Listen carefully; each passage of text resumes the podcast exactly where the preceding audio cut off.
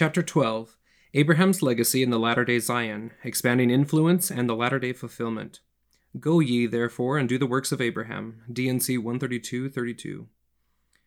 Legacy on earth and Abraham's bosom in heaven. Abraham's royal status in heaven was not marked on earth in the manner of his burial. With the acclaim and adulation of a grief stricken world, one might suppose that Abraham's interment would have followed the manner of contemporary kings, with a jewel encrusted sarcophagus, or a massive pyramid, or some other impressive monument to forever memorialize the patriarchal leader of mankind. That there was no such marker must be attributed to what Abraham himself had wanted. Nor did he leave behind any likeness of his own person. We have no statue or bust, or painting, or golden death mask of the patriarch, like those magnificent representations made of and by his contemporary pharaohs, and even pharaohs far more ancient, who left their faces forever enshrined in stone or paint or gold.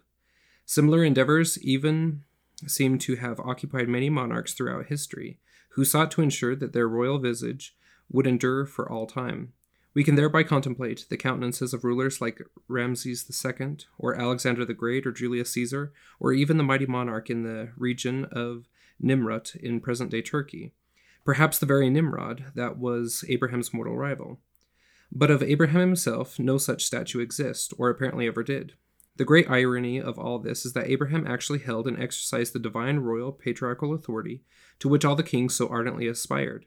For all their pretension, to power and for all their elaborate work in leaving their likeness eternally enshrined for mankind. They were only pretenders to the divine royal authority actually held by Abraham. With the treasures of earth that God bestowed upon him, and with the multitudinous following he had, and with the popularity in his day of images of stone, Abraham might easily have ordered or allowed to be made a royal statue of himself. That he did not reveals something important about his character and what he valued and if he left no creed that we know about, one of his like minded latter day descendants, President George Albert Smith, did, and in so doing seems to have captured perfectly the essence of Abraham's life as well. I would be a friend to the friendless and find joy in ministering to the needs of the poor. I would visit the sick and afflicted and inspire them inspire in them a desire to be healed. I would teach the truth to understanding and blessing of all mankind. I would seek out the erring one and try to win him back to a righteous and happy life. I would not seek to force people to live up to my ideals, but rather love them into doing the thing that is right. I would live with the masses to help them solve their problems, that their earth life may be happy. I would avoid the publicity of high positions and discourage the flattery of thoughtless friends. I would not knowingly wound the feelings of any, not even one who may have wronged me, but would seek to do to him good and make him my friend. I would overcome the tendency to selfishness and jealousy and rejoice in the successes of all the children of our Heavenly Father. I would not be an enemy to any living soul, knowing that the Redeemer of mankind has offered unto the world the only plan that would fully develop us and make us really happy here and hereafter. I feel it not only a duty but a privilege to disseminate this truth. Or, if Abraham's great motive were to be captured in one sentence, it would be what another like minded descendant, Nephi, wrote of himself. The fullness of mine intent is that I may persuade men to come unto the God of Abraham, and the God of Isaac, and the God of Jacob, and be saved. Because Abraham, Isaac, and Jacob were laid to rest in the same cave, the site would be venerated forever as the grave of the patriarchs. The 11th century official in charge of maintaining the area was called the servant of the fathers of the world.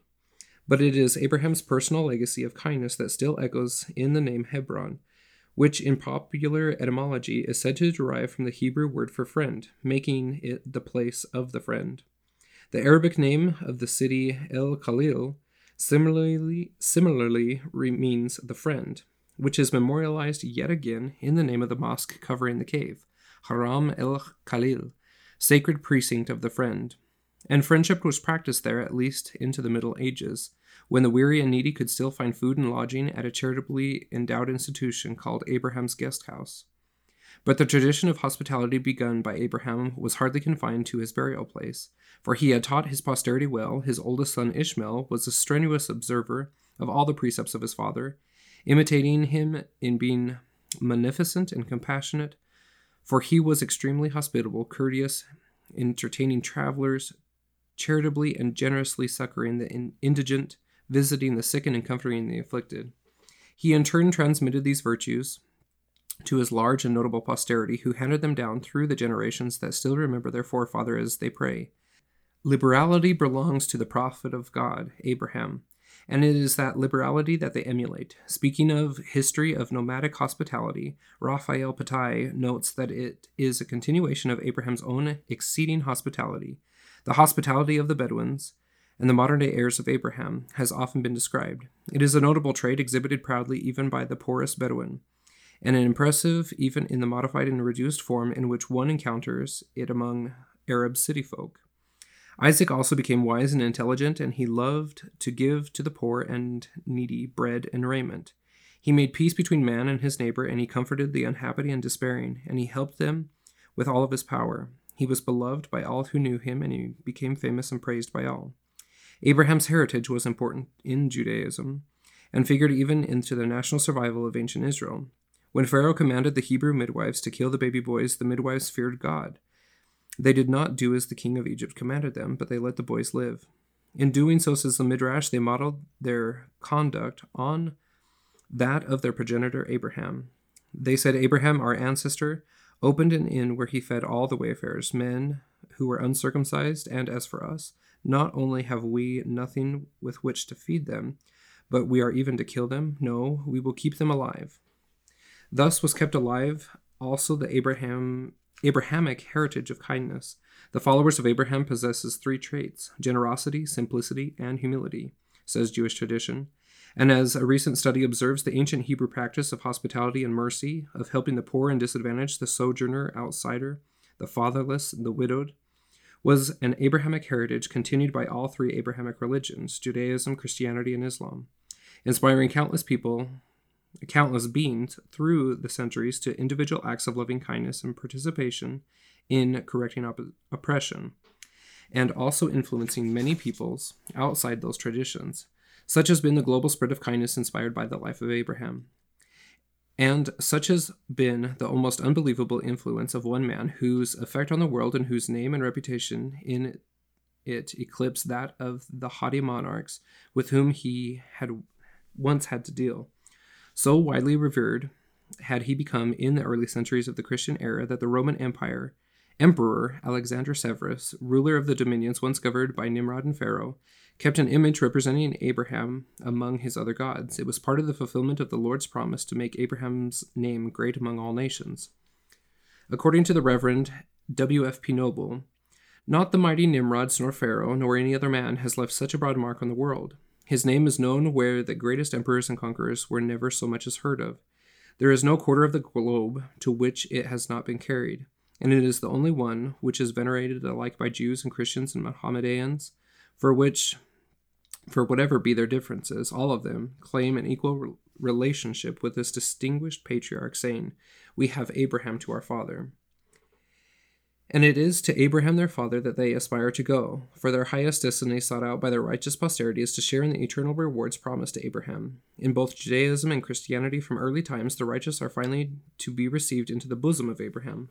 As an Armenian apocryphal source states, those who are worthy rest in his bosom. Orson Hyde commented about Abraham that I suppose he had a pretty large bosom and a large heart, large enough to embrace all the faithful from his day down to the end of time, for in him and his seed shall all the families of the earth be blessed. Jews today still pray to be blessed by the one who blessed our ancestors Abraham, Isaac, and Jacob.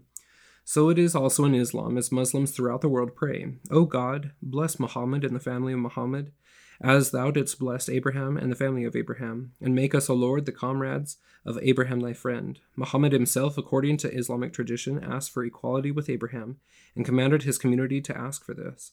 And Islam indeed considers itself the community of Abraham. In an Islamic funeral rite, where the dead person is given instructions on how to answer the questions that will be posed, the person is told to say, among other things, God is my Lord, and Abraham thy friend, my father. Islamic tradition holds that Abraham sits enthroned in the highest heaven, a tradition showing a very special position in Islam. Modern revelation to Joseph Smith similarly tells that even as Abraham hath entered into his exaltation and sitteth upon his throne, the surpassing glory of which is emphasized in Jewish tradition, so will all those who do the works of Abraham likewise inherit thrones. In Nibley's words, to be exalted means for Latter day Saints to do the works of Abraham. Similarly, according to the testament of Isaac, the aged Isaac heard the archangel Michael promise, There has been prepared for you the throne beside your father Abraham. You shall go away to rejoicing, which has no end, and to light and bliss, which have no limit, and to acclaim and delight without ceasing. Heritage and righteousness. The angel also commanded Isaac to teach your sons the ways and the commandments of your father, all of them which he commanded you so that the faithful may observe them and by them attain the life eternal, which is forever. This was Abraham's legacy to his posterity, not the substantial property that Genesis says he had divided amongst his heirs, but rather the counsel to keep the commandments and do righteousness and justice. The two precious jewels that Abraham bequeathed his children, says Jewish tradition. It was a legacy much prized by his posterity, as poignantly remembered by the children of Ish- Ishmael. According to the Quran, this very thing did Abraham bequeath to his children. O my children, behold, God has granted you the purest faith, so you do not allow death to overtake you ere you have surrendered yourselves or submitted unto him. Likewise, among the descendants of Isaac, Abraham's true uh, legacy is still remembered as a spiritual inheritance, a legacy of moral lessons, wisdom, a right way to live. One of Judaism's greatest rabbis, Hillel, taught that the value for Jews of their Abrahamic lineage is to help them emulate the qualities of Abraham. Deeds are important, not mere birth. Other ancient Jewish sources likewise affirm if you are worthy, you are the children of Abraham. This same Abrahamic legacy was passed on by Abraham's great grandson Benjamin on his own deathbed. You know then, my children, that I am dying. Do the truth, each of you to his neighbor. Keep the law of the Lord and his commandments, for I leave you these things instead of an inheritance. Give them, then, to your children for an eternal possession. This is what Abraham, Isaac, and Jacob did. They gave all these things as an inheritance, saying, Keep God's commandments until the Lord reveals his salvation unto all nations. And then you will see Enoch and Seth and Abraham and Isaac and Jacob at the right hand in great joy. As we approach that great and dreadful day, when all nations will see the Lord's salvation in Abraham at the Lord's right hand, our world seems to become increasingly like Abraham's. As his world was as wicked as Noah's, so shall be ours. As it was in the days of Noah, so shall it be at the coming of the Son of Man.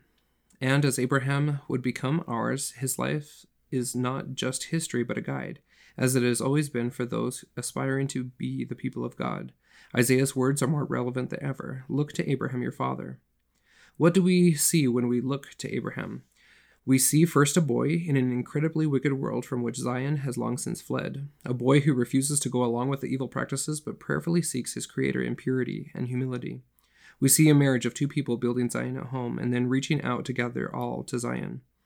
We see answers to prayers, but also increasing persecution for Abraham's life was a continuous tale of sacrifice and suffering for his cause. And through it all, we see a profound faith in the Almighty, a faith carefully cultivated and richly rewarded, as W.F.P. Noble described in the 19th century, decades before the emergence of the Genesis Apocryphon that would compare Abraham to a mighty cedar of Lebanon. Quote, of Abraham in his whole life, of every journey he undertook, every march he made, every footprint he left, it was true of him as it never was of any other man. He walked by faith. But what explains it? What fed the faith wherein his great strength lay. Challenging comparison with any and excelling all, we may apply to him the glowing terms of bold figures of the prophet Ezekiel. He was a cedar in Lebanon, with high stature and fair branches and shadowing stroud. Nor was any tree in the Garden of Eden likened to him for beauty, his root. He adds, explaining how the cedar towered above the loftiest trees, giant monarch of the forest. His root was by the great waters, and what that root found in streams which fed by the snows and streamings on the sides of Lebanon, hottest summers never dried, and coldest winters never froze, the unequaled faith of Abraham found in close and constant communion with God. Like Enoch, he walked with God. Each important transaction of life was entered in on in a pious spirit, and hallowed by religious exercises. His tent was a moving temple, his household was a pilgrim church. Wherever he rested, wherever by the venerable oak of Mamre, or on the olive slopes of Hebron, or on the lofty forest crowned ridge of Bethel, an altar rose, and his prayers went up with a smoke to heaven. Such daily, intimate, and loving communion did this grand saint maintain with heaven that God calls him his friend, and honoring his faith with a higher than earthly title, the church has crowned him the father of the faithful. He lived on terms of fellowship with God, such as had not been seen since the days of Eden. Voices addressed him from the skies, angels paid visits to his tent, and visions of celestial glory hallowed his lowly couch and mingled with his nightly dreams.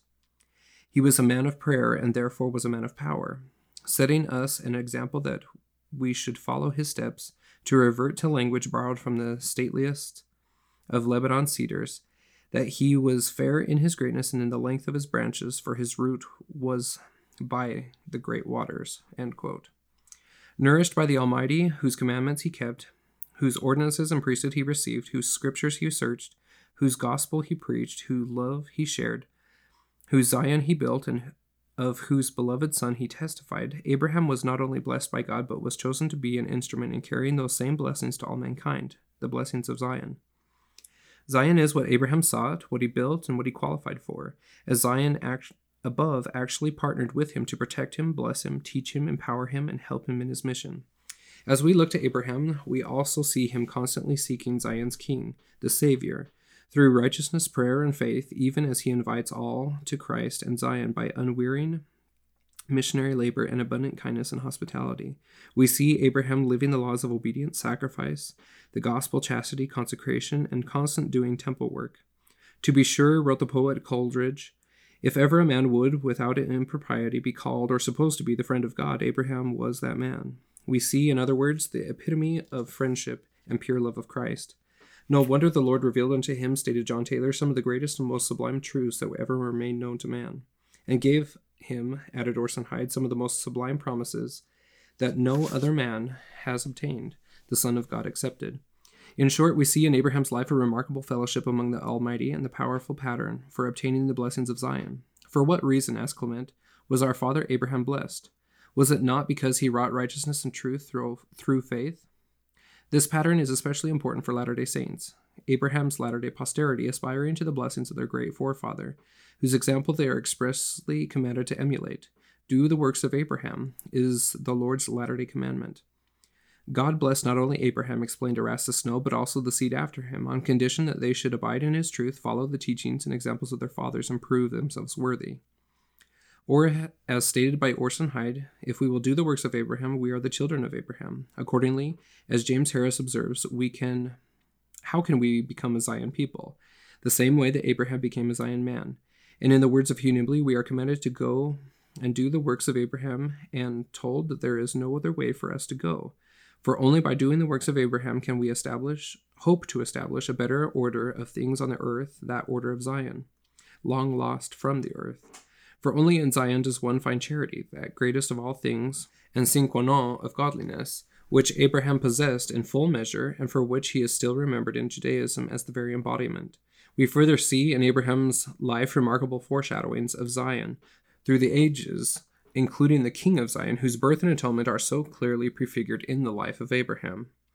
We see foreshadowed the great events of the latter day Zion from Joseph Smith's life, ministry, and translation of ancient scriptural records to the gathering of the Latter day Saints to the building of temples, to the glorious second Lord's glorious second coming, when he will deliver his people, as dramatically and decisively as he once did, Abraham from death on the pagan altar in Ur. Abraham's life is truly a lesson of the future. And we see Abraham receiving covenants guaranteeing that Zion, as it would exist through the ages, would be built by his posterity. John Taylor remarked, From Abraham's day forth, by that lineage, the blessing of heaven have flowed to the children of men, who were Isaac and Jacob, heirs of the same promise as himself. Who was Joseph, who was sold into Egypt? A descendant of Abraham. Who was Moses, who was delivered from the Egyptian bondage?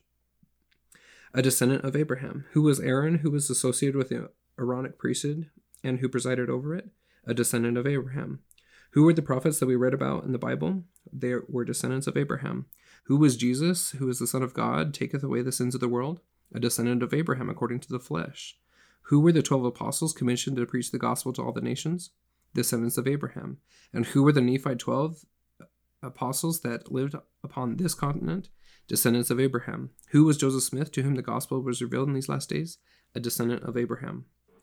Parley P. Pratt similarly emphasized that from the lineage of Abraham, Isaac, and Jacob sprang the prophets, John the Baptist, Jesus, and the apostles, and from this lineage sprang the greatest prophet and restorer in modern times.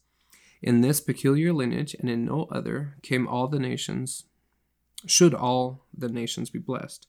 Indeed, it was so determined in the premortal councils that Brigham Young said Joseph Smith was foreordained to come through the loins of Abraham. And if descendant, then heir, the Lord declared to Joseph Smith that Abraham received promises concerning his seed, and of the fruit of his loins, from whose loins ye are. And if Abraham's distinguishing quality was love, so it was with his descendant Joseph Smith, whose love for mankind drew thousands to him. As Abraham the friend transformed the world by his love, so would Joseph Smith, friendship, he declared, is one of the grand fundamental principles of Mormonism. It is designed to revolutionize and civilize the world, and cause wars and contentions to cease, and men to become friends and brothers. Even the wolf and the lamb shall lie down together. Hence, President Hinckley's continuing counsel to Latter day Saints to reach out with greater love for our fellow men by feeding and clothing the hungry and the needy, extending love and neighborliness to those around us. And who are the Latter day Saints? Like their founding prophet Joseph Smith, they are also the seed of the great patriarch. As the Lord has declared, ye are the children of Israel, and of the seed of Abraham. They in turn are called to go together to gather out their fellow Abrahamic descendants. We are now calling upon the elders to go and gather up Israel, declared President Brigham Young. We will go to the Gentile nations to preach the gospel? Yes.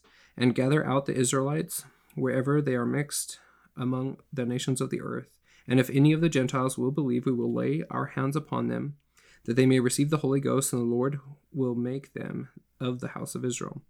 By this process, all who are gathered are of Abraham's seed, whether actual descendants or by that change that, according to Joseph Smith, is actually physiological. By obeying this gospel, explained Elder Parley Pratt, or by adoption through the gospel, we are made joint heirs with Abraham, and we shall, by continuance in well doing, all the blessed in Abraham and his seed. The blessing is broad enough to gather all good, penitent, obedient people under its wings and to extend to all nations the principles of salvation. We would, therefore, cordially invite all nations to join this favored lineage.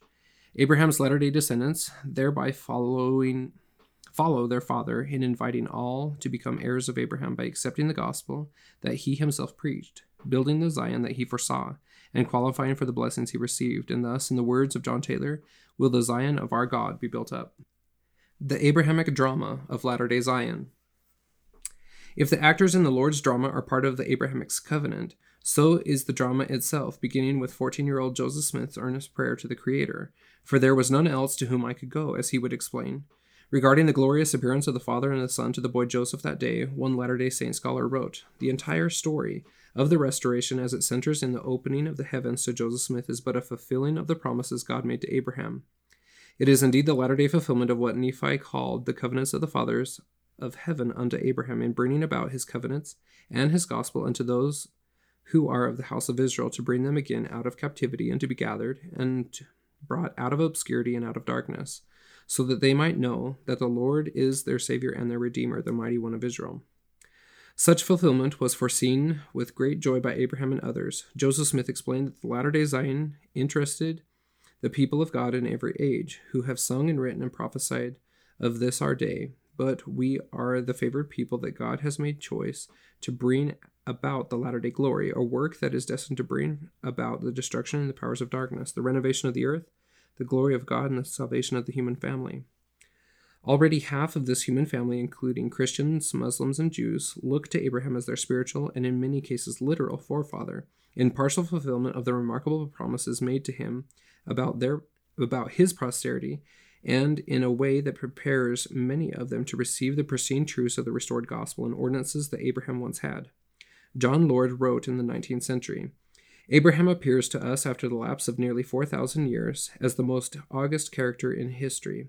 As a religious thinker inspired to restore faith in the world and the worship of one God, it would be difficult to find a man more favored or more successful. He is the spiritual father equally of Jews, Christians, Mohammedans, in their welfare with idolatry. In this sense, he is the spiritual progenitor of all these nations, tribes, and peoples, who now acknowledge, or who may hereafter acknowledge, a personal God, supreme and eternal, in the universe which he created. But it is for what yet lies ahead that another 19th century writer, W.F.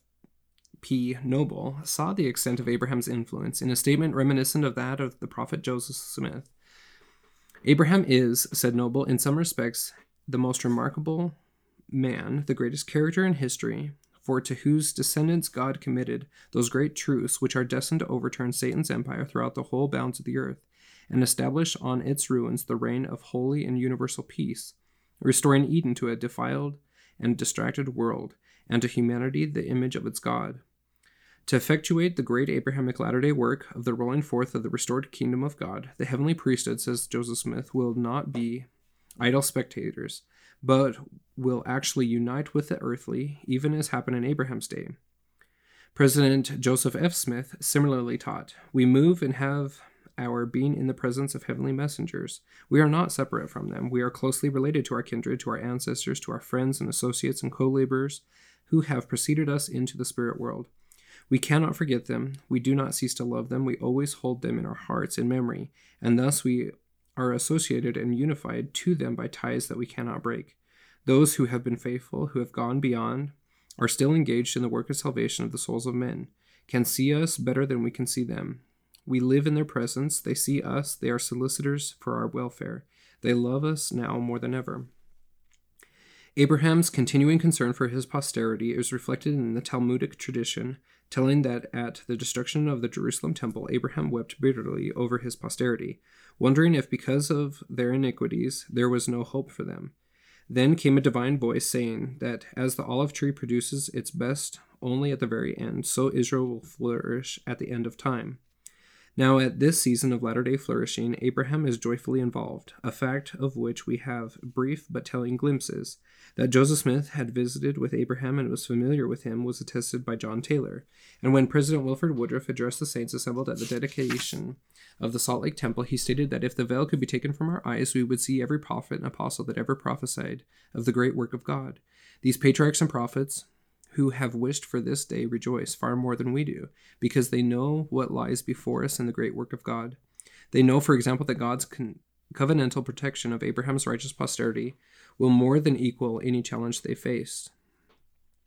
They also know the details of how, as Nephi wrote, the Lord will show unto them that fight against his word and against his people, that he is God, and that he covenanted with Abraham that he would remember his seed forever. For as the Lord has promised his latter day saints, the redemption of Zion must needs come by power, for ye are the children of Israel. And speaking to the preservation of the house of Israel at that great and terrible day, Isaiah foretold that those diligent for evil shall be wiped out by the same Lord who redeemed Abraham. Another ancient Jewish text states that the God of Israel keeps watch for their redemption and for the time of salvation, which has been preserved for Israel. When will he descend to the seed of Abraham his beloved? According to the apocryphal Enoch writings, Abraham and the rest of the righteous in heaven will actually petition the Lord to stretch forth his mighty arm and deliver Abraham's seed in their hour of dire distress. It will not be the first time, says Jewish tradition, for Abraham's intervention on behalf of his children.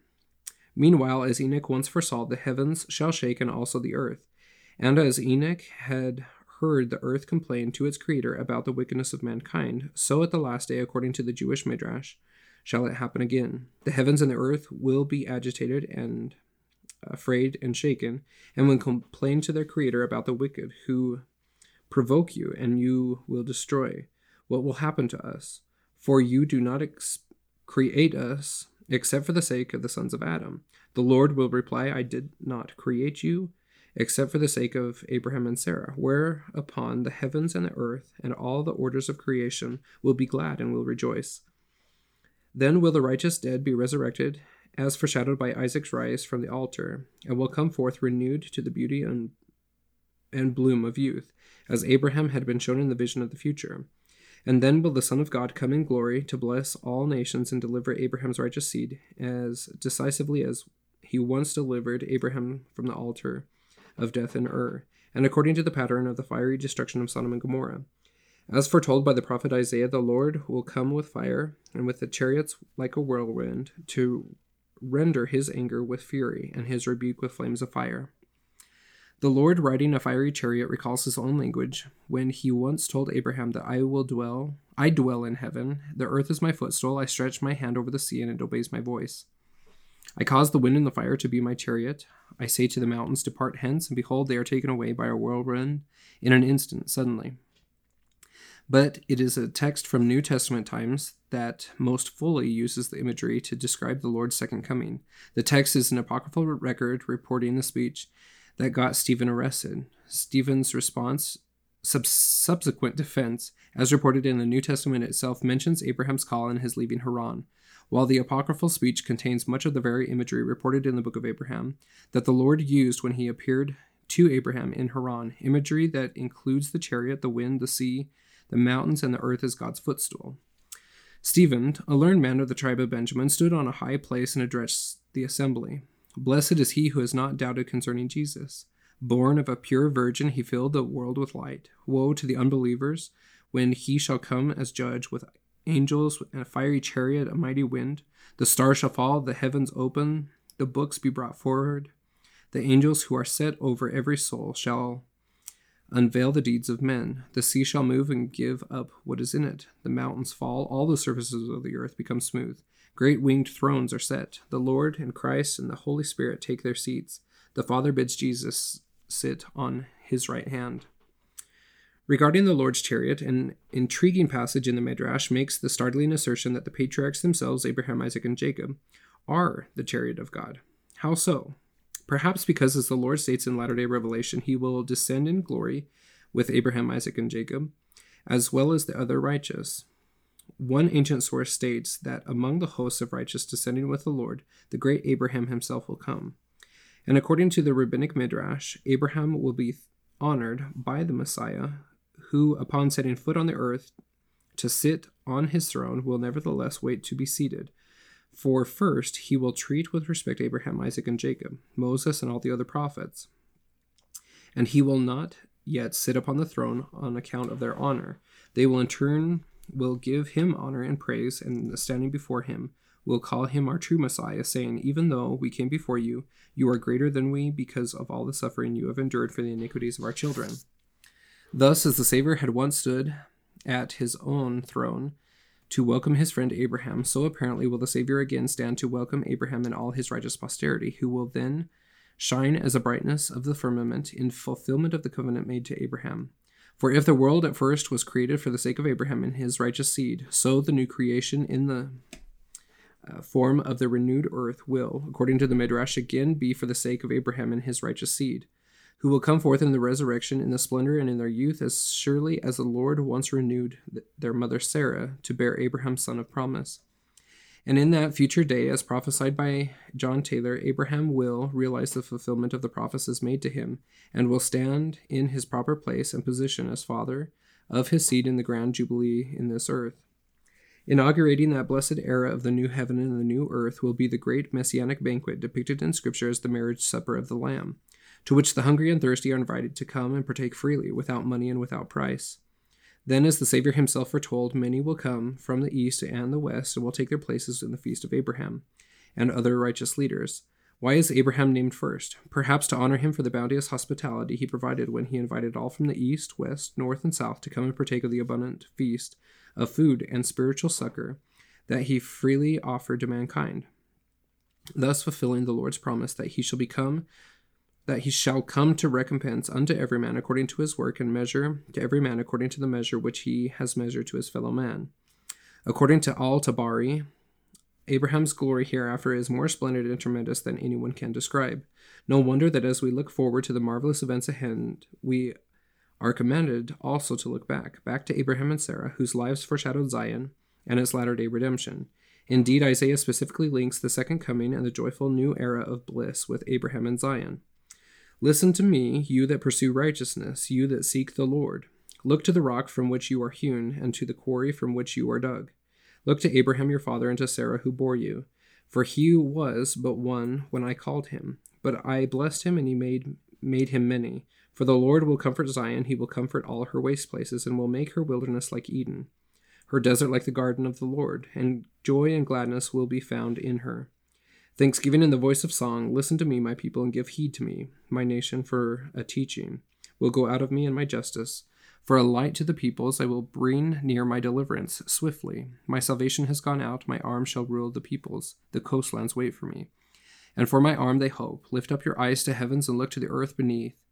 For the heaven shall vanish like smoke, and the earth will wear out like a garment, and those who live on it will die like gnats, but my salvation will be forever. Look to Abraham and learn how to come into Christ and build a latter day Zion in preparation for the Lord's second coming. Look to Abraham and discover the powerful and pure love of Christ that latter day Zion must acquire. Look to Abraham and see how the Lord will comfort and deliver Zion when he descends with ho- his host of righteous saints, including his beloved friend Abraham, to fulfill the covenant made to him. Descending also shall be Enoch's Zion, to join the Zion below in bringing unprecedented glory to this planet. For then shall all the earth become Zion, a restoration and extension of the Edenic paradise that will truly be the bo- be the bosom of Abraham, for all who have been sanctified through the Lord Jesus Christ, the eternal King of Zion. Jewish tradition records that when the Almighty was contemplating what blessing to bestow on Abraham, God reasoned thus. After seeing the way Abraham conducted himself, God said to him, Abraham, what blessing can I bestow upon you? That you should be perfectly righteous, on that your wife should be righteous, or that your wife should be righteous. You are righteous, and Sarah, your wife, is righteous. What blessing then can I bestow upon you? Only that all the children that are destined to issue from you may be like you. Since Abraham's true seed are only those who do the works of Abraham, it is that seed that not only inherits the blessings of Abraham, but constitutes the greatest blessing that God gave to the patriarch. God's blessing to Abraham, observes a modern rabbi, is still the most meaningful blessing that one can offer to any worthy individual. That his children may continue in his footsteps and seek to emulate his noble acts and deeds. In the end, we become part of Abraham's greatest blessing as we qualify for the blessings by doing the works of Abraham. Speaking in General Conference, Elder Franklin D. Richards declared that it is our goal to enter into the fulfillment of the promises made to the fathers, even the blessings of Abraham, Isaac, and Jacob. We want to live so as to inherit and receive them in their fullness, so that when the time comes that Abraham our father shall come upon the earth to receive that inheritance that has been promised him, they who are the children of Abraham will be blessed and fruitful, and with faithful Abraham. In the words of another writer, if men will learn of Abraham and follow his example, then may they too go forth abroad and look toward heaven, and in their ears may be heard the voice saying, So shall thy seed be. The life of Abraham powerfully beckons us to the Savior, to his Zion, and to his richest blessings here and hereafter. We might well well might we ask ourselves the question posed by the Jewish texts when shall my deeds be like those of Abraham? A modern prophet has suggested the answer. Now is the time to follow Abraham's example.